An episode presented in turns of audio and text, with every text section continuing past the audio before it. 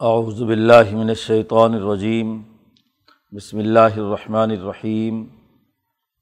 یا ایہا الذین آمنوا کونوا قوامین للہ شہداء بالقسط ولا یجرمنکم شنآن قوم علی اللہ تعدلوا، اعدلوا، هو اقرب للتقوى واتقوا اللہ، ان اللہ خبیر بما تعملون۔ وعد اللہ الدین آمن و عامل الصالحاتی لہم مغفرت و اجر عظیم والذین کفر و کذب و آیاتنا اولئک اصحاب الجحیم یا ایہا الذین آمنوا اذکروا نعمت اللہ علیکم اذ ہم قوم ان یبسطوا الیکم ایدیہم فکف ایدیہم عنکم وطق اللہ وعلى اللہ فلی توکل المؤمنون. ولقد اخذ اللہ میثاق بنی اسرائیل وبعثنا منهم اثني عشر نقیبا وقال اللہ انی معکم لئن اقمتم الصلاة وآتيتم الزكاة وآمنتم برسلي وعزرتموهم و اقرض تم اللہ قرضن حسن لوکفرن عنکم سیئاتکم ولا ادخلن کم جنات تجریم تحتی حل انہار ومن کفر بعد ذلك منکم فقد غل سوا السبیل فبما نقضهم میثاقهم لعناهم وجعلنا قلوبهم قاسیہ یو حرفور الکلیم ام مواضعی و نسو حضم مما ذکروبہ ولا تزال تطل ولا خائنت منہم اللہ کلیلم منہم فاف عنہم وصفح ان اللہ یحب المحسنین صدق اللہ العظیم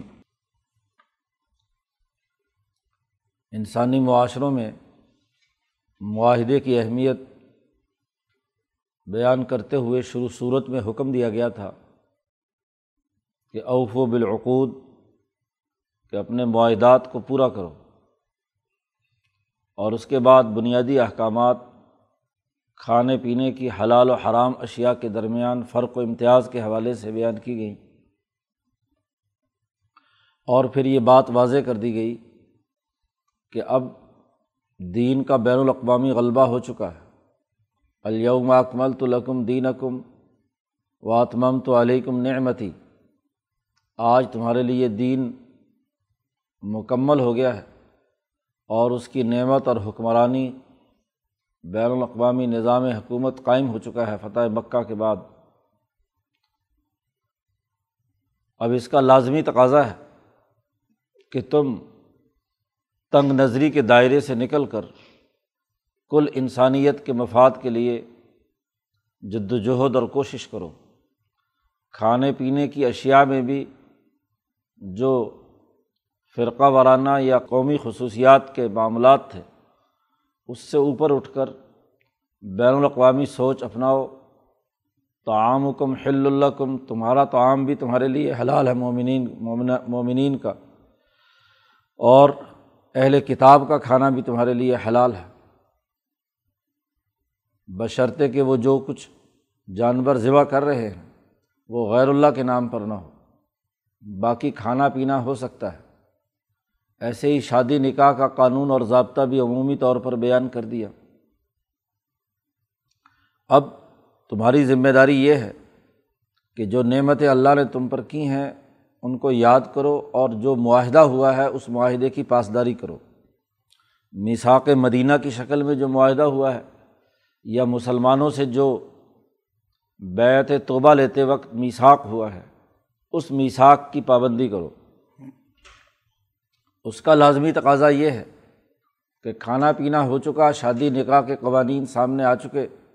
اب جو اصل کام اور ذمہ داری ہے وہ یہ کہ دنیا میں عدل و انصاف بلا تفریق رنگ نسل مذہب قائم کرنے کے لیے اٹھ کھڑے ہو اور اس میں اس بات کا لحاظ نہیں ہوگا کہ یہ عدل و انصاف صرف اپنی جماعت کے لوگوں کے لیے ہے، یہ دشمن آدمی ہے، بلکہ دشمن ہو یا اپنی جماعت کا فرد ہو۔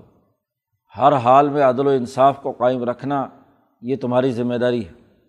یہاں سے قرآن حکیم نے اس کا اعلان کیا، یا الزین آمن اے ایمان والو کون قوامین لاہ شہدا بالقست اٹھ کھڑے ہو جایا کرو، حضرت نے ترجمہ کیا۔ اللہ کے لیے صرف۔ ایک تو اللہ کے دین کے غلبے کے لیے ہے۔ جب اللہ پر ایمان لائے ہو، اللہ سے تم نے میساک اور معاہدہ کیا ہے۔ تو تمہارے تمام کام اللہ کے لیے ہونے چاہئیں تو اللہ کے لیے اٹھ کھڑے ہو شہدا اب القست عدل و انصاف کی گواہی دینے کے لیے۔ عدل و انصاف کا نگران بننے کے لیے۔ شہدا شہید کی جمع ہے۔ شہید کا مطلب نگران بھی ہے۔ انسانیت کے لیے تم عدل و انصاف کے کسٹوڈین ہو۔ تمہاری ذمہ داری ہے کہ عدل و انصاف ہونا چاہیے دنیا بھر میں۔ جہاں کہیں ظلم اور زیادتی ہو، تو تم نگرانی کرو اور اس ظلم کو ختم کرنے کے لیے جد وجہد اور کوشش کرو۔ بڑا جامع جملہ ارشاد فرمایا ہے۔ ایک تو قوام کہا ہے بہت زیادہ قائم کرنے والے ذمہ داری ہے تمہاری کہ تم اٹھ کھڑے ہو، قوام ہو۔ اور اٹھانا کیا ہے؟ عدل و انصاف کو۔ اور کس کے لیے؟ اللہ کی رضا کے لیے۔ کسی انسان، کسی مخلوق کا فائدہ یا محض ذاتی مفاد نہیں، بغیر کسی ذاتی غرض کے صرف اور صرف اللہ کے لیے کھڑے ہو۔ اور کھڑے ہو کر جو تم نے کام کرنا ہے وہ عدل و انصاف کا ہے۔ تو گواہی دو، عدل و انصاف کی، یا نگرانی کرو، شہید دونوں ہی ہیں، گواہی دینا بھی ہے، اور گواہی تبھی ہوتی ہے کہ جب آپ نگرانی کر رہے ہوں۔ گواہی کا تعلق آئینی شہادت کے ساتھ ہے۔ آپ موقع پر موجود ہوں، آپ کو پتہ ہو کہ معاملات کیسے ہوئے ہیں، تبھی آپ گواہی دیں گے۔ اللہ کے حضور میں بھی گواہی دینی ہے کہ یہ معاملہ اور یہ واقعہ کیسے ہوا ہے۔ اور دنیا میں بھی اس بات کی نگرانی کرنی ہے کہ تمہیں اس واقعے کی اصل حقیقت معلوم ہو۔ جھوٹے پراپگنڈے میں دوسروں کے اعلی کار بن کر جھوٹی گواہیاں نہ دینے لگ جاؤ۔ تو شہدا ابلقست ولا یجریمن کم شنا قومن علا اللہ تعدلو شنا آن بوز کسی قوم کا بوز تمہیں اس بات پر نہ ابھارے کہ اعلیٰ اللہ تعدلو کہ تم عدل و انصاف قائم نہ کرو۔ عدل و انصاف قائم کرنے کو چھوڑنے پر نہ ابھارے۔ اللہ تعدلو، کہ تم عدل و انصاف نہ کرنے کو اپنا وطیرہ بنا لو۔ ایسا نہیں ہے۔ قوم سے بوجھ ہے تو وہ بھی ایک اعلیٰ مقصد کے لیے تھا۔ مکے والوں سے تمہاری لڑائی تھی۔ بوجھ تھا، اس لیے کہ وہ تاوت اور کفر اور ظلم کی بات کر رہے تھے۔ تو جہاں تک وہ ظلم یا کفر یا شرک ہے، وہاں تک تو بات درست ہے۔ لیکن باقی معاملات اور لین دین کے اندر، اس لیے کہ وہ تمہارے دشمن ہیں اور اس میں تم ظلم اور زیادتی کی گواہیاں دینا شروع کرو تو ایسا نہیں۔ ان کے ساتھ بھی عدل و انصاف سے کام لو۔ مفسرین نے اس کے ذیل میں کئی واقعات بیان کیے ہیں۔ نعمان بن بشیر رضی اللہ تعالیٰ عنہ، جن کا واقعہ بخاری اور مسلم دونوں میں بیان کیا ہے، انہوں نے خود کہ میری والدہ ہاں جی انہوں نے میرے والد سے کہا کہ یہ اس کو ایک کوئی خاص گھوڑا عنایت کرو، نخلا کا لفظ ہے، کوئی بھی انعام، کوئی گھوڑا، دوسری روایت میں گھوڑے کا تذکرہ ہے۔ تو وہ انہوں نے دے دیا۔ ماں نے کہا کہ بھائی اس وقت تک یہ ہاں جی صحیح بات پکی نہیں ہوگی جب تک کہ حضور صلی اللہ علیہ وسلم کے پاس سے اس کی گواہی نہ ہو جائے۔ حضور گواہی دے دیں، ان کی گواہی ڈلواؤ کہ آئندہ چونکہ کئی بیویاں تھیں ان کے والد کی، تو دوسری اولاد، دوسری بیوی کی اولاد۔ جی وہ اس کے مقابلے میں ایک بیوی نے کہا کہ میرے بیٹے کو یہ چیز دو۔ تو گواہی کے لیے جب وہاں پہنچے حضور کے پاس، تو حضور صلی اللہ علیہ وسلم نے فرمایا کہ کیا تم نے باقی اولاد کو بھی اس جیسا گھوڑا، ایک ایک گھوڑا دیا ہے؟ باقی بچوں کو بھی گھوڑا دیا ہے۔ انحل تمسل ہو ہاں جی تم نے اس جی اس طرح کا کوئی گھوڑا تم نے دوسروں کو بھی دیا ہے؟ تو انہوں نے کہا کہ نہیں۔ تو حضور صلی اللہ علیہ وسلم نے فرمایا اتق اللہ اللہ سے ڈرو۔ اور اپنی اولاد کے درمیان عدل و انصاف سے کام لو۔ وہاں اولاد کا تذکرہ ہے کہ چاہے ستیلے ہی ہوں، لیکن مخالف بھی ہے، اگر کوئی اختلاف بھی ہے، تو وہاں یہ نہیں ہے کہ عدل و انصاف کو چھوڑ دو۔ عدل و انصاف کے ساتھ فیصلہ کرو۔ ایسے ہی مکے والوں کا معاملہ تھا۔ اعدلو، عدل و انصاف سے کام لو۔ ہوا اقرب التقوا وہ تقوا کے سب سے قریب تر ہے۔ تقوا کی جو سب سے قریب تر چیز ہے وہ عدل، باقی چیزیں بعد کی ہیں۔ تقوا حاصل کرنے کا قریبی ترین راستہ گویا کہ عدل و انصاف۔ وطق اللہ اللہ سے ڈرو۔ حضور صلی اللہ علیہ وسلم نے بھی یہ وہاں جملہ فرمایا کہ میں ظلم کا گواہ نہیں بن سکتا۔ تم ایک اولاد کو دیتے ہو اور دوسری کو دے نہیں دے رہے۔ اس لیے اللہ سے ڈرو وطق اللہ۔ ان اللہ خبیر بیماتا ملون بے شک اللہ تعالیٰ ہر طرح سے باخبر ہے جو تم کام کر رہے ہو۔ خوب خبر ہے اللہ تعالیٰ کو، اچھی طرح جانتا ہے کہ جو تمہاری حرکتیں ہیں، اعمال تمہارے کیا ہیں، کیا کام کر رہے ہو۔ تو عدل و انصاف کے قیام کا قانونی حکم دے دیا گیا کہ جماعت کے کھانے پینے کے تمام قوانین اور یہ جو حکمرانی کی ہم نے تمہیں نعمت ادا کی ہے، اس نعمت کا بنیادی ہدف اور مقصد عدل و انصاف کا قیام ہے۔ یہ جو تم نعمتی علیکم، تم پر ہم نے نعمتیں مکمل کی ہیں، تو اس نعمت کے مکمل کرنے کا مقصد یہ ہے کہ اس کا نتیجہ یہ ظاہر ہونا چاہیے کہ تمام انسانوں کے ساتھ تم عدل و انصاف سے کام لو۔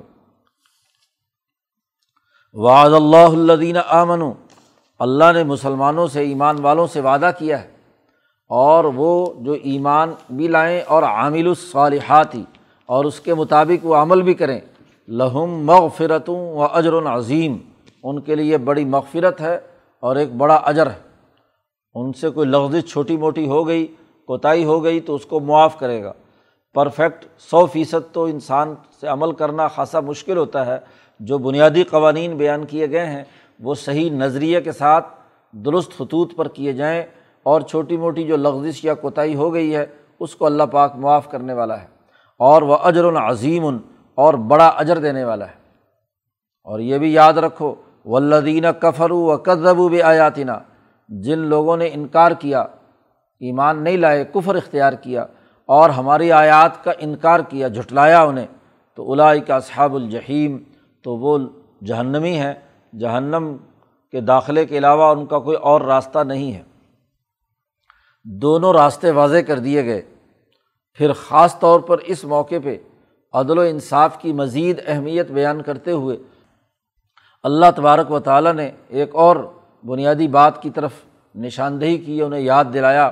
یا یو الزین آمن اے ایمان والو از کرو نعمت اللہ علیکم۔ اللہ کی نعمتوں کو یاد کرو جو تم پر ہوئی ہیں۔ تم پر جو اللہ نے خاص انعامات کیے ہیں، ان کو یاد کرو۔ نعمت اس لیے دی گئی ہے کہ اس نعمت کا شکریہ ادا کرو اور وہ شکر یہ ہے کہ تم ان مخلوق خدا کے ساتھ عدل و انصاف کا معاملہ کرو۔ ان کی ضروریات پوری کرو۔ نعمتوں کا شکریہ یہی ہے کہ کفران نعمت نہیں ہونا چاہیے، نعمتوں کا انکار نہیں ہونا چاہیے۔ اور نعمت حکومت اس لیے ہے کہ وہ دنیا میں عدل قائم کرے۔ اگر نعمت ملنے کے بعد ظلم کیا جائے تو یہ کفران نعمت ہے۔ اس نعمت کی ناشکری ہے۔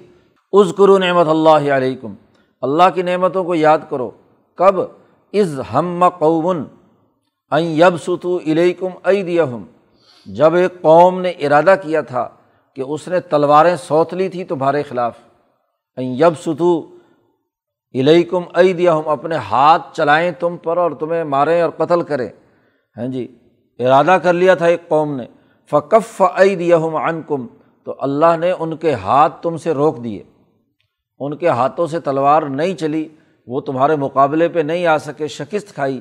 تو اللہ نے تم پر یہ نعمت کی کہ جو تم پر حکمرانی کرنا چاہتے تھے، اپنی تلواریں اور ہاتھ دست درازی کرنا چاہتے تھے، ان کے ہاتھ روک کر تمہیں غلبہ عطا کر دیا۔ جی کل تک مکے کے یہ مشرق چڑھ چڑھ کر دوڑتے تھے، یہاں آتے تھے مقابلے پر۔ تلواریں سونت سونت کر مدینہ کا ہاں جی محاصرہ کرتے تھے غزبۂ خندق وغیرہ کے موقع پہ غزبۂ حذاب جسے کہا جاتا ہے۔ اسی طرح دوسری جنگوں میں اور ایک موقع وہ ہوا کہ اب اس کے مقابلے میں ان کے ہاتھ اتنے کمزور ہوئے کہ تم چڑھائی کرتے ہو۔ صلاح حدیبیہ میں تم نے چڑھائی کی، فتح مکہ کے موقع پر تم نے جا کر مکہ کا محاصرہ کر کے جی اس کو، ان کو شکست دی۔ تو یاد کرو اس نعمتوں کو کہ ان کے ہاتھ تمہارے خلاف تھے، تم خوف زدہ ہوتے تھے، لرزتے تھے۔ اس کا نقشہ قرآن نے غزوہ احزاب کا کھینچا ہے کہ جب اتحادی قوتوں نے مدینہ کا محاصرہ کیا تو تمہارے سینے ہاں جی باہر ذاغت الابصار و بلاغت القلوب الحناجر و تضنون بلّہ ضنون کیسے خوف کی حالت تم پر تاری تھی؟ اس کا پرانا نقشہ کھینچا قرآن نے کہ دل سینے سے نکل کر حلق میں آ گئے، آنکھیں پھٹی کی پھٹی رہ گئیں، اللہ کے بارے میں طرح طرح کے گمانات کرنے لگے۔ ایسے موقع پہ اللہ نے تم پر انعام کیا۔ اور ان دشمنوں کو شکست دی اور اس کے بعد ان کو کبھی ادھر آنے کا موقع نہیں ملا۔ تم ان کے اوپر حملہ آور ہوئے، تم ان تک پہنچے۔ اس نعمت کو یاد کرو۔ مفسرین نے یہاں دوسرے واقعات بھی اس کے ذمن میں بیان کیے ہیں۔ یہ بات اچھی طرح سمجھ لینی چاہیے کہ کسی آیت کی، کے ذیل میں مفسرین جتنے بھی حضور صلی اللہ علیہ وسلم کے زمانے کے واقعات بیان کرتے ہیں، وہ اس آیت کے مفہوم کلی کی جزیات ہوتی ہیں۔ یہ نہیں ہے کہ اگر ایک آدمی نے کسی ایک واقعے کے ذیل میں کہا کہ یہ آیت فلاں واقعے میں نازل ہوئی ہے، تو اسی وقت ہی اتری ہو۔ نہیں، صحابہ جب یہ نازالت قضا کا جملہ امام شاہ ولی اللہ دہلوی نے الفوظ القبیر میں واضح کیا ہے۔ نازلت قضا کا جملہ ہاں جی اس حوالے سے بیان کیا گیا ہے، کیا جاتا ہے کہ کسی واقعے کے جو کچھ اجزاء ہیں، وہ اس آیت کے مطلب اور مفہوم کے مطابق ہیں۔ تو وہ گویا کہ اس کے مفہوم کلی کی ایک مثال ہے۔ ایک واقعہ غزبہ سے نبی اکرم صلی اللہ علیہ وسلم تشریف لا رہے تھے۔ دوپہر کے وقت آرام فرما تھے۔ آپ صلی اللہ علیہ وسلم ایک درخت کے نیچے اپنی تلوار لٹکا دی اور خود آرام کرنے کے لیے لیٹ گئے۔ اتنے میں ایک دیہاتی آ گیا۔ اچانک باقی لوگ بھی اپنے اپنے خیمے میں اپنی اپنی جگہ پر سو رہے تھے۔ تو وہ دیہاتی آ گیا اور اس نے تلوار نکال کر ہاں جی حضور کو جگایا اور اعلان کیا کہ کون ہے جو تمہیں میرے سے بچا سکے۔ گا تلوار سونت رکھی ہے حضور کے اوپر اور حضور لیٹے ہوئے ہیں، تو حضور سے کہتا ہے، دھمکی دیتا ہے کہ کون اب تمہیں بچا سکتا ہے میری تلوار سے؟ تو حضور صلی اللہ علیہ وسلم نے پورے اعتماد کے ساتھ فرمایا، اللہ۔ تو جیسے ہی اللہ فرمایا، تو اس کو ویسے ہی کب کبھی دوبارہ ایک دفعہ جملہ اس نے بولا، تو دوبارہ پھر حضور نے اللہ فرمایا۔ تیسری دفعہ بولا تو بس معاملہ ختم ہو گیا۔ تو پھر حضور نے اسے پکڑ کر وہیں درخت کے ساتھ باندھ دیا اور باقی لوگوں کو اطلاع دی۔ تو یہ بھی یعنی یہ اس آیت کے ذیل میں ایک واقعہ یا ایک مثال کے طور پر یہ بھی ممکن ہے۔ یا ایک اور واقعہ جو حضور اقدس صلی اللہ علیہ وسلم یہودیوں کے یہاں صلاح کرانے کے لیے گئے تھے، تو وہاں ان کا کوئی جرگا ورگا جاری تھا۔ تو نبی اکرم صلی اللہ علیہ وسلم بھی اپنے صحابہ کے ساتھ تشریف لے گئے۔ تو ایک دیوار تھی ان کے ہاں جی آبادی کے اندر۔ اس دیوار کے ساتھ سائے میں بیٹھے ہوئے تھے، دھوپ کی وجہ سے بات چیت کر رہے تھے۔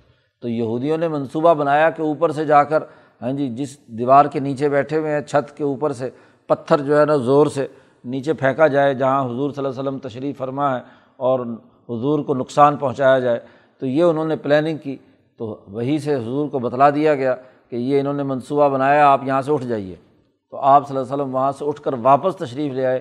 گئے عدل و انصاف قائم کرنے کے لیے تھے اور وہاں ان کی صلاح صفائی کو جھگڑا تھا اور وہاں انہوں نے اپنی سازش تو قرآن حکیم نے اس کا تذکرہ کیا کہ ایک قوم نے تم پر ہاں جی ظلم کرنے کا منصوبہ بنایا تھا، تو اللہ نے ان کے ہاتھوں کو روک دیا، آپ کو اطلاع دے دی اور آپ ناراض ہو کر واپس آئے اور فرمایا کہ تم نے یہ منصوبہ بنایا ہے، لہٰذا تمہارے ساتھ ہماری جنگ ہے۔ صلاح ولا معاملہ میساک تم نے خود توڑ دیا۔ وطق اللہ اللہ سے ڈرو۔ و اللہ فلی وکر المنون اللہ ہی پر چاہیے کہ مسلمان بھروسہ کریں۔ اس لیے عدل و انصاف قائم کرنا دشمن کے مقابلے میں ناگزیر اور ضروری ہے۔ ہاں عدل و انصاف قائم کرتے ہوئے وہ تمہارے خلاف کوئی سازش کریں تو سازش کو سمجھنا ضروری ہے۔ اللہ پر بھروسہ اور اعتماد کر کے، کیونکہ تم اللہ کے لیے یہ کام کر رہے ہو۔ کسی دنیاوی مفاد اور لالچ کے لیے یہ کام تمہارے پیش نظر نہیں ہے۔ تو جو دست بدست جنگ ہے، اس میں تو اپنا مقابلہ کرنا ہی کرنا ہے۔ دفاع اپنی جگہ پر ہے، لیکن اس کا مطلب یہ نہیں ہے کہ ان کے ساتھ کسی قسم کا کوئی ظلم کا یا نا انصافی کا رویہ اپنایا جائے۔ اب یہاں پیچھے مسلمانوں کے بارے میں کہا گیا کہ انہوں نے میساک کیا ہے اور اس میساک کے مطابق ان کو عدل و انصاف قائم کرنا ہے۔ اب اگلی آیات میں بنی اسرائیل کے ایک میساک کا تذکرہ ہے۔ باتیں مثالوں سے اچھی طرح سمجھ میں آتی ہیں۔ وہاں کہا تھا پیچھے کہ تم نے جو میساک کیا ہے، اس میساک کو یاد کرو اور اس کے مطابق عدل و انصاف سے کام لو۔ پیچھے کہا تھا ولی یتم نعمتی نعمت اللہ علیکم و می ساکہ الدی وا سکا کم بھی وہ تم سے جو تمہارے سے میساک اور وعدہ ہوا تھا، اس وعدے کے مطابق تم عمل درآمد کرو۔ کل تم سمینا واتانہ کہا تھا۔ تو اب اس کا نتیجہ یہ ہے کہ تمہیں عدل و انصاف دنیا میں قائم کرنا ہے اور جو قوانین تمہیں بیان کیے گئے ہیں، ان قوانین کی پاسداری اور پابندی کرنی ہے۔ امبیا علیہم السلام دنیا میں میساک اور معاہدات ہی کے لیے آتے ہیں۔ میساک اور معاہدات کے ذریعے سے ہی جو انسانیت کے عالمگیر مسلمہ اصول ہیں، اس کی اساس پر معاہدے قائم کرتے ہیں۔ انسانی معاشرے معاہدات عمرانی کی بنیاد پر آگے بڑھتے ہیں۔ اور یہ میساک کا سلسلہ میساک الس سے جاری ہے۔ اللہ بھی انسانیت کے ساتھ میساک اور معاہدے کی بنیاد پر ہی جزا و سزا کا قانون نافذ کرتا ہے۔ جہاں بھی کہیں جزا و سزا ہوگی، وہاں انسانوں نے اپنی خوشی سے جو معاہدہ اور میساک کیا ہو اور پھر اس کی وہ خلاف ورزی کریں یا اس کے مطابق عمل کریں۔ وہ ایک چھوٹی سطح کی تنظیم ادارے یا آرگنائزیشن سے لے کر بین الاقوامی سطح کی تنظیم یا بین الاقوامی نظام تک، بلکہ آفاقی نظام اور قوانین تک۔ اللہ اور انسانوں کے درمیان بھی جو معاملات ہیں، یہ جزا و سزا انسانوں کو میساک السطی کی وجہ سے ہے میساک کے بغیر کسی کو سزا نہیں دی جا سکتی۔ تو میساک الست ہو یا اسی طریقے سے اللہ نے اپنے امبیا سے میساک لیا، جیسے کہ پیچھے گزرا کہ ہم نے امبیا علیہم السلام سے ہم نے میساک کیے پیچھے صورت صورت النساء میں۔ اخدنا میساکہ بنی اسرا میساکہ کم ورفانہ فوقہ کم اتور بنی اسرائیل سے میساک ہے۔ میساک نبی نبیوں سے میساک ہے کہ میں تمہیں کتاب و حکمت دوں گا، تمہیں عدل و انصاف قائم کرنا ہے۔ اب یہاں بنی اسرائیل سے میساک کا تذکرہ آ رہا ہے کہ اللہ نے امبیا کے واسطے سے ان بنی اسرائیل سے ایک میساک اور معاہدہ کیا تھا۔ اور اب مسلمانوں سے جو میساک ہے، اس کا تذکرہ پیچھے آ چکا ہے کہ تم نے جو میساک کیا ہے اور سمینہ و عطانہ کہا ہے، اس کے مطابق عمل کرو۔ تو قرآن نے اس میساک کا تذکرہ بیان کر کے اس بات کو واضح کیا ہے کہ انہوں نے میساک کی خلاف ورزی کی تھی تو اس کا نتیجہ اس خرابی کی صورت میں ظاہر ہوا۔ ولاقد اخد اللہ میساک بنی اسرائیلا اور لے چکا ہے اللہ تعالیٰ بنی اسرائیل سے میساک ان سے بھی ایک میساک لیا تھا۔ اللہ کا عہد لیا تھا۔ وباسنا من ہمس نئی عشر نقیبہ اور ہم نے اسی میساک کے تحت ان پر مقرر کیے تھے بارہ سردار۔ ہر میساک کے نتیجے میں کوئی نہ کوئی لیڈرشپ یا حکمرانی کا نظام قائم ہوتا ہے۔ حکومت تسلیم کی جاتی ہے۔ میساک کا مطلب یہ ہے کہ جو معاہدہ ہو، معاہدہ عمرانی ہو یا معاہدہ تنظیمی ہو یا معاہدہ ادارہ جاتی ہو، تو اس کا کوئی نہ کوئی ایک سربراہ ہوگا، کیونکہ تمام کے تمام تو سربراہ بن نہیں سکتے۔ اجتماعیت قائم کرنے کے لیے کسی ایک کو اپنا لیڈر یا سربراہ ماننا ہوگا کہ جس کے حکم کے مطابق عمل درآمد اور جس کے مطابق ذمہ داریوں کو پورا کیا جائے۔ تو یہاں بنی اسرائیل سے معاہدہ کیا اور اس معاہدے کے نتیجے میں باسنا منہم، ہم نے ان کے بارہ نقیب مقرر کیے۔ بارہ قبیلے تھے، تو ہر ہر قبیلے کی خصوصیات اور مزاج کے مطابق ان کا ایک ایک سردار نقیب مقرر کر دیا۔ گو ان تمام کے سربراہ موسا علیہ السلام تھے، یا وقت کا نبی ہوتا تھا، باقی ان کے ماتحت اپنے اپنے قبیلے کو کنٹرول کرنے کے لیے ہاں جی نقیب مقرر کیے گئے۔ نقیب کہتے ہیں منتخب نمائندے کو ہاں جی جو اس کی تمام ضروریات اور ان کے تمام امور کو عملی طور پر سر انجام دینے کے لیے کردار ادا کرتا ہے۔ تو نقیب مقرر کیے ہم نے۔ یہ گویا کہ ہر میساک میں ایک تنظیمی عمل ہوتا ہے اور وہ تنظیمی عمل کی ایک حرارکی ہے اوپر سے لے کر نیچے تک۔ براہ راست سربراہ مملکت حکم جاری نہیں کرتا۔ بلکہ وہ حکم جاری کرتا ہے اپنے جو آگے نمائندے ہیں اور ان نمائندوں کے ذریعے سے آگے عمل درآمد کام۔ تو میساک کے نتیجے میں ایک انتظامی ڈھانچہ وجود میں آتا ہے۔ تو اس میساک کے نتیجے میں باسنا منہم، ہم نے ان میں سے بارہ نقیب مقرر کیے۔ اور وقال اللہ، انی معکم اور اللہ نے کہا کہ میں تمہارے ساتھ ہوں۔ میں تمہاری پوری پوری سپورٹ کروں گا، تمہارے ساتھ ہوں، تمہیں منتخب کیا گیا ہے، مقرر کیا گیا ہے بارہ سردار۔ اب تمہیں کیا کام کرنا ہے؟ اب نچلی تنظیم کو ہاں جی بالائی نظم نے، خود موسا علیہ السلام نے، اللہ تبارک و تعالیٰ نے بنیادی احکامات دیے کہ اپنے اپنے قبیلے اور اپنی اپنی جو جماعت تمہاری ہے، تمہارے ماتحت جتنے لوگ ہیں، ان میں بنیادی امور تم نے کون سے قائم کرنے ہیں؟ اس کے لیے بھی جب بھی نظام یا سسٹم کا تذکرہ آئے گا یا حکمرانی کی بات آئے گی، وہاں اقامت کا لفظ ضرور آئے گا۔ قائم کرنا ہے یعنی اجتماعی طور پر اس کا نظم و نسق قائم کرنا ہے۔ انفرادی طور پر کرنا تو فرد کی ذات تک محدود ہے۔ اجتماعی کام اجتماعی طور پر ذمہ داریوں کی تقسیم کے ساتھ ہوتا ہے۔ تو تم نے کیا کرنا ہے؟ لائن عقم تم الصلاح تھا اگر تم نے نماز قائم کی وہ آتے ہی تم اس اور تم نے زکوٰۃ ادا کی وہ آمن تم برسولی اور تم نے میرے رسولوں پر جو میں بھیجوں گا، جو اللہ کی طرف سے تمہارے تمام دینی اور دنیاوی اور اخروی امور کے ذمہ دار ہوں گے، خلیفۃ اللہ فی العرض ہوں گے جو رسول ان پر تم ایمان لاؤ گے۔ یہ بھی معاہدہ ہے۔ وہ ازر تم ہم اور تم ان کی مدد کرو گے۔ وہ اقرض تم اللہ قرض حسن اور تم اللہ کو اچھا قرض دو گے یعنی اللہ کی مخلوق پر مال خرچ کرو گے فہرست بتا دی، نماز کا قیام، زکوٰۃ کی ادائیگی امبیا اور رسولوں پر ایمان، ان کی مدد کرنا اور اللہ کے راستے میں مال خرچ کرنا۔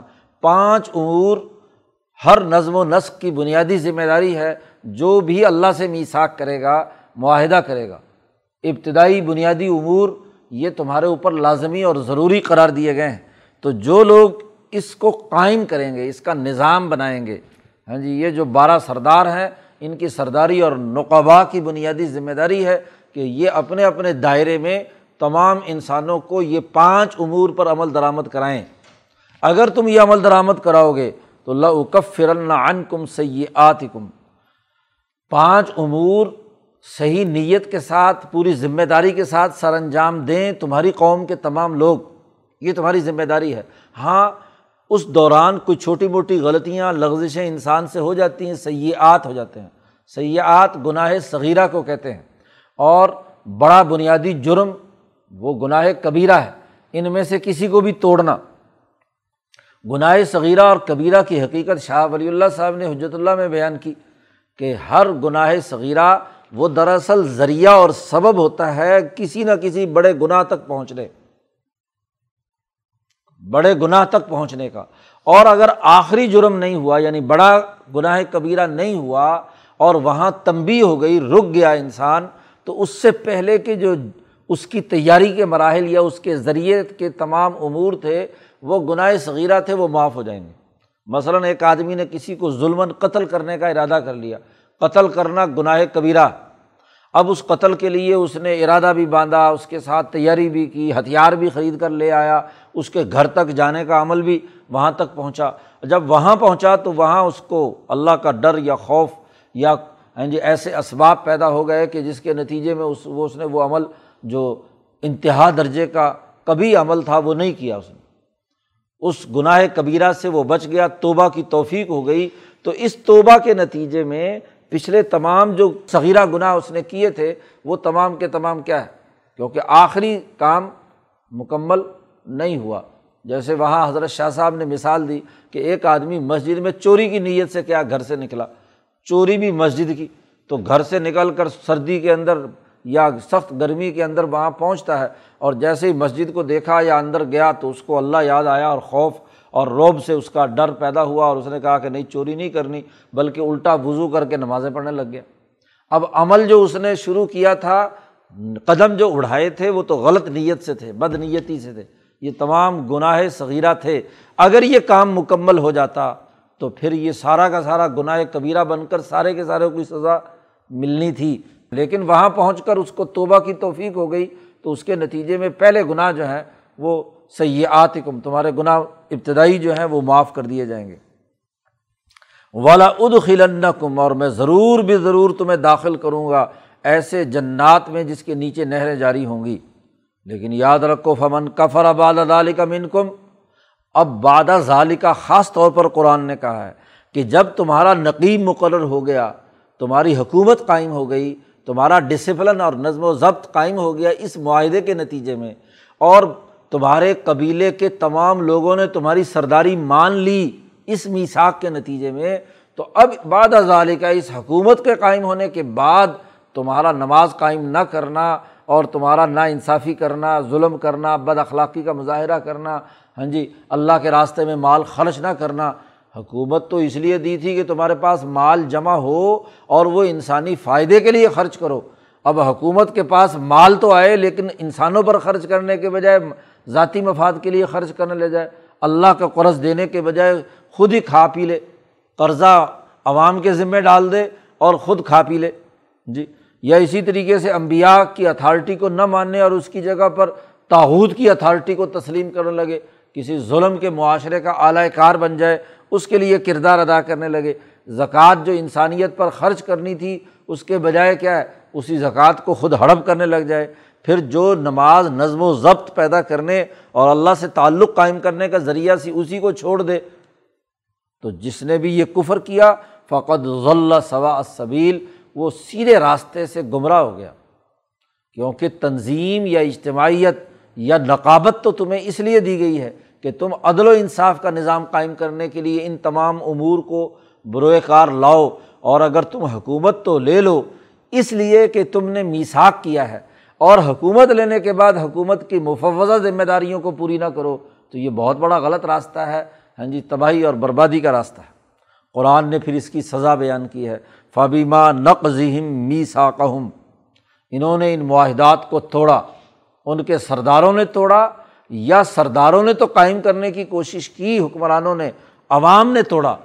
جی انہوں نے ڈسپلن کی پاسداری نہیں کی، تو انہوں نے جب میساک توڑا تو اس کے میساک توڑنے کے سبب سے بھی ماں ہاں جی وہ جو انہوں نے میساک توڑا اس کی وجہ سے ہاں جی لان نہ ہم ہم نے ان پر لانت برسائی۔ ایک نعمت ملے تو اور نعمت کا صحیح استعمال نہ کیا جائے تو پھر لانت کے مستحق ہوتے ہیں۔ ہاں جی مسلسل اس کی خلاف ورزی کی۔ لانا ہم ہم نے ان پر لانت کی۔ اور وجا اللہ قلوب ہم قاسیہ، اور ہم نے ان کے دلوں کو سخت بنا دیا۔ ہاں جی ایک دفعہ ایک جرم کیا تو دل کی نرمی اتنے درجے میں ختم ہو گئی۔ دوسرا کیا، تیسرا کیا، چوتھا کیا، مسلسل جرائم کرتے چلے گئے تو دل میں جو انسانیت کے لیے کوئی رحم تھا انسانیت کے لیے جو بہتری کی کوئی سوچ تھوڑی بہت موجود تھی، وہ ختم ہونے لگی اور اس کی جگہ پر دل اتنا پتھر ہو گیا کہ ان کو چاہے جتنا مرضی ہاں جی سزا دو، کچھ بھی کرو، لیکن وہ انسانیت کی خیر خواہی نہیں سوچیں گے۔ جب بھی انہیں حکومت ملے گی، وہ اسی طرح کرپشن کریں گے، لوٹ مار کریں گے، مفادات اٹھائیں گے۔ حکومت عوام کے نام پر حاصل کریں گے اور عوام ہی کا کچومر نکالیں گے۔ تو لانا ہوں اس سے بڑی لانت اور کیا ہے؟ وجالنا قلوب ہم قاسیہ اور پھر جب دل سخت ہو گئے تو اب خود تو بدلتے نہیں۔ جو قرآن ہے، آئین ہے، دستور ہے، اسے بدلتے ہیں۔ میساک کو بدلنے کی کوشش کرتے ہیں۔ اب میساک سے بظاہر انکار بھی نہیں کر سکتے۔ اس آئین اور دستور سے بظاہر انکار بھی نہیں کر سکتے۔ اس قرآن سے اور اللہ کے کلمات سے، تورات اور انجیل سے انکار بھی نہیں کر سکتے۔ کیونکہ اسی کی بنیاد پر تو بیچارے عوام پر حکمرانی کرنے کا ان کو موقع ملا ہے۔ اس میساک کو اگر یہ خود توڑ دیں اور کہیں کہ جی یہ آئین کچھ نہیں ہے اور یہ دستور کچھ نہیں ہے تو پھر ان کی حکومت کیسے قائم ہوگی؟ اسی دستور کے تحت ہی تو ان کی حکومت قائم ہوئی ہے۔ اب وہاں دستور جو میساک تھا وہ تو درست تھا، اب اس میساک کے اندر تغیر و تبدل کرتے ہیں۔ نہیں جی اس کے اندر یہ جو الفاظ بیان کیے گئے ہیں، اس کا مطلب یہ ہے، اس کا مطلب یہ ہے، اس سے یہ ذیلی قانون سازی کر کے اس کو تروڑ مروڑ کر اس کے ذیلی قوانین اپنے مفاد کے مطابق بنا لیں، جس سے وہ کرپشن ان کی جائز ہو جائے۔ ان کی وہ لوٹ مار اور ظلم اور زیادتی کسی درجے میں جسٹیفائی ہو سکے۔ تو اصل روح جو قانون کی ہے، اس کو ختم کر کے اس کے معنیٰ میں ایسی تبدیلی کریں کہ جس کے نتیجے میں ان کی جو خرابیاں اور کوتاہیاں ہیں، ظلم اور زیادتی ہے، بد اخلاقی ہے، اس کو آئین کا تحفظ مل جائے۔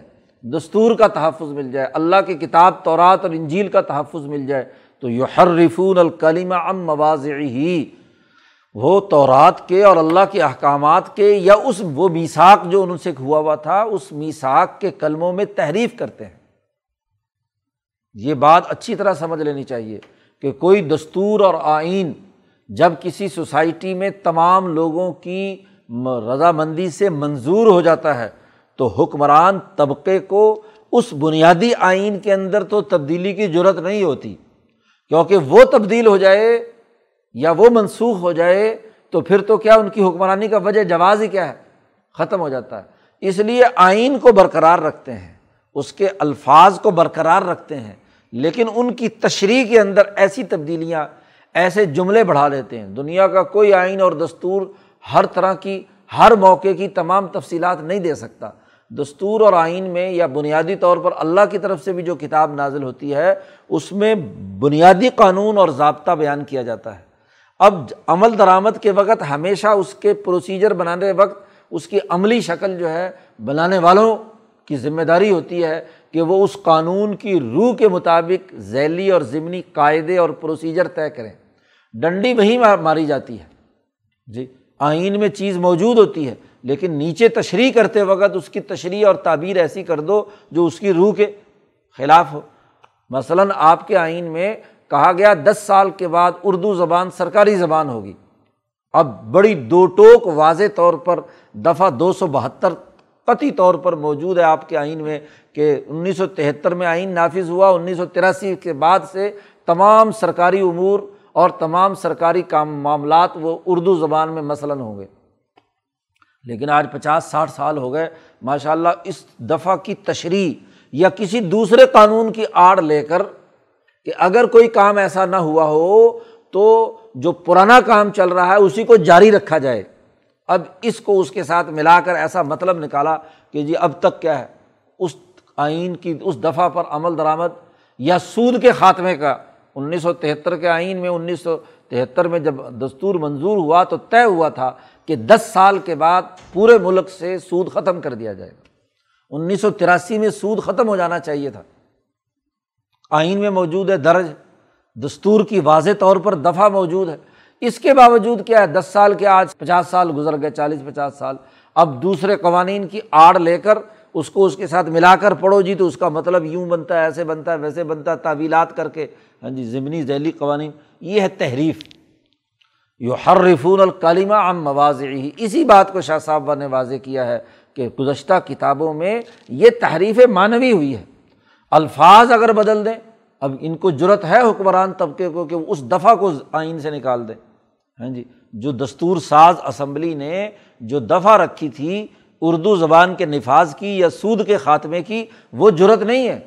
کیونکہ وہ پوری سوسائٹی کی اتفاقی قدر ہے۔ ہاں جی پوری سوسائٹی کا اجماع ہے۔ ہاں جی بحیثیت مسلمان۔ اسی کی بنیاد پر، اور اگر وہ نکال دیں تو پھر تمام لوگ کہیں گے کہ یہ دیکھو جی یہ تو قرآن کے خلاف انہوں نے آئین بنایا، ہم آئین ہی نہیں مانتے۔ تمہاری حکومت ہی نہیں مانتے۔ کہیں لوگ انقلاب کی طرف نہ چلے جائیں۔ اس لیے آئین کی، اس کی ظاہری بنیادی شکل کو نہیں بدلتے۔ اس کے اندر تبدیلی اور ترمیم اس کو ایسے طریقے سے اس کے ہاں جی عملی چیزیں پیش کرتے ہیں ضمنی قوانین بنا بنا، بناتے ہیں، جس کے ذریعے سے وہ ان کی لوٹ کھسوٹ جو ہے اس کو، ان کی سود خوری کو تحفظ مل سکے۔ یو ہر رفون الکلیمہ مواز ہی اس لیے اب جو کلمہ کسی خاص کام کے لیے وضع کیا گیا ہے، کلمہ کسی خاص معنویت کے لیے وضع کیا ہوتا ہے، تو کلمہ وضع کیا گیا تھا ہاں جی ایک خاص مقصد کے لیے ہاں جی۔ اب اگر پانی کا لفظ مثلاً پانی کے مادے کے لیے وضع کیا گیا ہے، اب پانی بول کر آپ اس سے کچھ اور مطلب لے لیں، تو یہ تحریف ہے تعریف معنوی ہے۔ مثلاً یہاں پاکستانی معاشرے کے اندر ایک لفظ جو تھانوں کچہریوں میں استعمال ہوتا ہے اور عام معاشروں میں بھی دارو کا لفظ استعمال کیا جاتا ہے۔ اب دارو کا لفظ وضع کیا گیا کس کے لیے؟ دوائی کے لیے۔ کہ جو آدمی مریض ہے، اس کے مرض کے علاج کے لیے، لیکن یہاں دارو ایک مخصوص قسم کے مشروب کے لیے استعمال کیا جا رہا ہے، یہ تحریف معنوی نہیں ہے کہ اس لفظ کو تو برقرار رکھا کہ جی میں تو دوائی استعمال کر رہا تھا، میں تو جی شہد پی رہا تھا، یہ پتہ نہیں کہاں سے شراب نکل آئی اس کے اندر سے۔ تو بات یہ کہ اس لفظ کے اندر ہی تحریف کر دی۔ سسٹم ایسا ہے گوائیاں ایسی دلوا دی، لیبارٹری ٹیسٹ ایسے دلوا دیے کہ جی اس میں تو شراب تھی نہیں، اس میں تو شہد تھا۔ یہ ہے تعریف معنوی۔ کیونکہ اگر یہ بات ثابت ہو گئی کہ اس بوتل میں شراب تھی تو پھر تو قانون نافذ ہوگا۔ اس لیے قانون سے روکنے کے لیے کیا اس میں سے ثابت کر دو کہ جس میں کیا تھا۔ شہد یہ ہے تعریف تو یحرفون ہر اور کالیمہ ام مواز یہی لفظوں کا مطلب ہی بدل دیا جائے۔ لفظ نہیں بدل سکتے۔ لفظ بدلیں گے تو پکڑے جائیں گے، اگر وہ ایک لفظ بدلیں گے تو عوام کہیں گے باقی الفاظ بھی بدلو، باقی آئین کی بھی کیا ایسے تو اٹھا کر باہر پھینکو۔ یہ لفظ الیکشن جو ہے جی یہ وضع کیا گیا تھا عوام کے ووٹ کی بنیاد پر، اور اگر الیکشن کا لفظ ہی یہ بدل دیں جی اس کی جگہ پر سلیکشن کا لفظ لے آئیں تو پھر ٹھیک ہے، جس کی طاقت ہوگی وہ اپنے آپ، لیکن لفظ الیکشن نہیں بدلیں گے۔ لیکن الیکشن کا مطلب یہ ہوگا کہ سلیکشن۔ کہ ہم نے لوگوں کو ہاں جی دوسرے طریقے سے دھوکے بازی سے مختدر طاقتوں اور قوتوں کی بنیاد پر کس کو جتانا ہے، کس کو ہروانا ہے، کس کو آگے لانا ہے۔ اب عوام کو تو یہی کہا جائے گا کہ جی دیکھو، تمہارے ہی منتخب کردہ نمائندے ہیں، لیکن حقیقت اس کے خلاف ہوگی، تحریف مانوی کی۔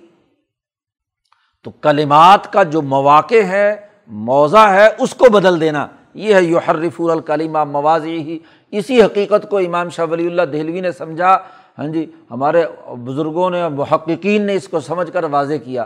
اب جو لوگ یہ کہتے ہیں، بڑی سادگی کی بات ہے کہ جی لفظ بھی بدل دیتے تھے۔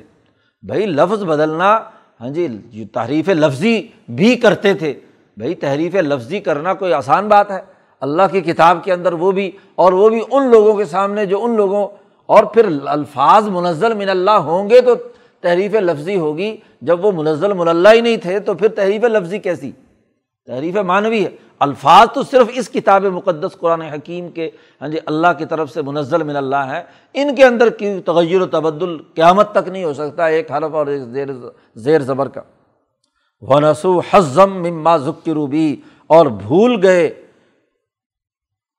وہ حصہ جس کی انہیں نصیحت کی گئی تھی۔ وہ جو نہ انہوں نے نفع اٹھانا تھا، جو نصیحت کی گئی تھی کہ تم نماز قائم کرو گے، زکوٰۃ ادا کرو گے، انسانیت کے لیے مال خرچ کرو گے، وغیرہ وغیرہ جو تھا، اور اس سے جو فائدہ اٹھانا چاہیے تھا، وہ بھول گئے۔ ولا تزال تلی ولا خاطم منہم آپ ہمیشہ ان کی اس خیانت پر مطلع ہوتے رہتے ہیں۔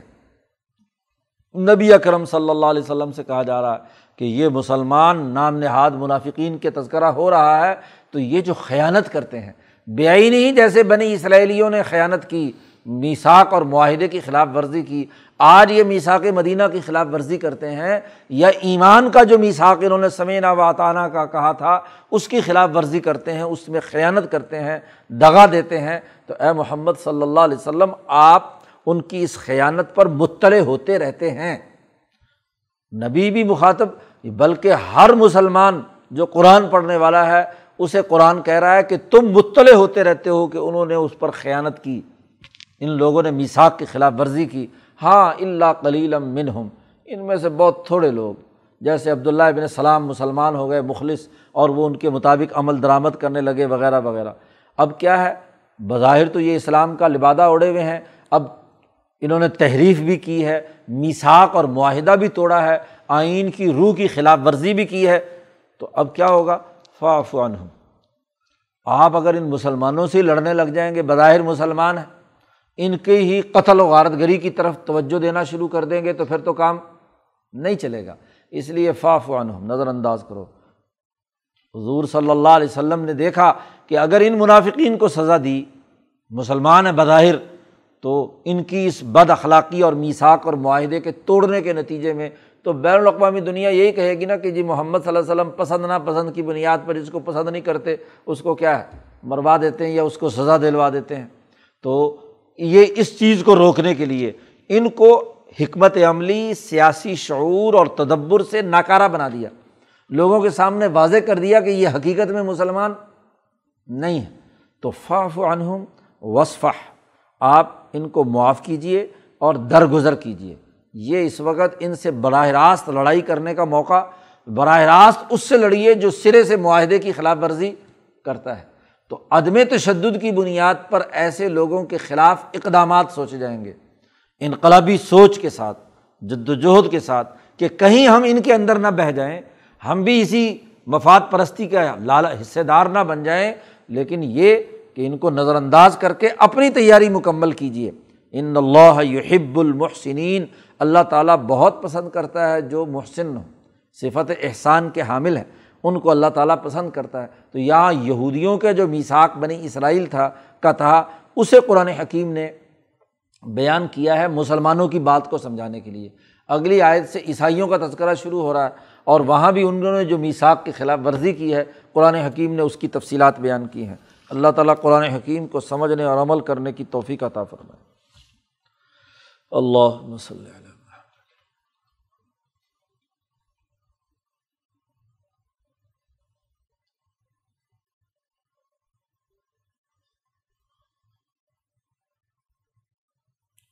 اجمعین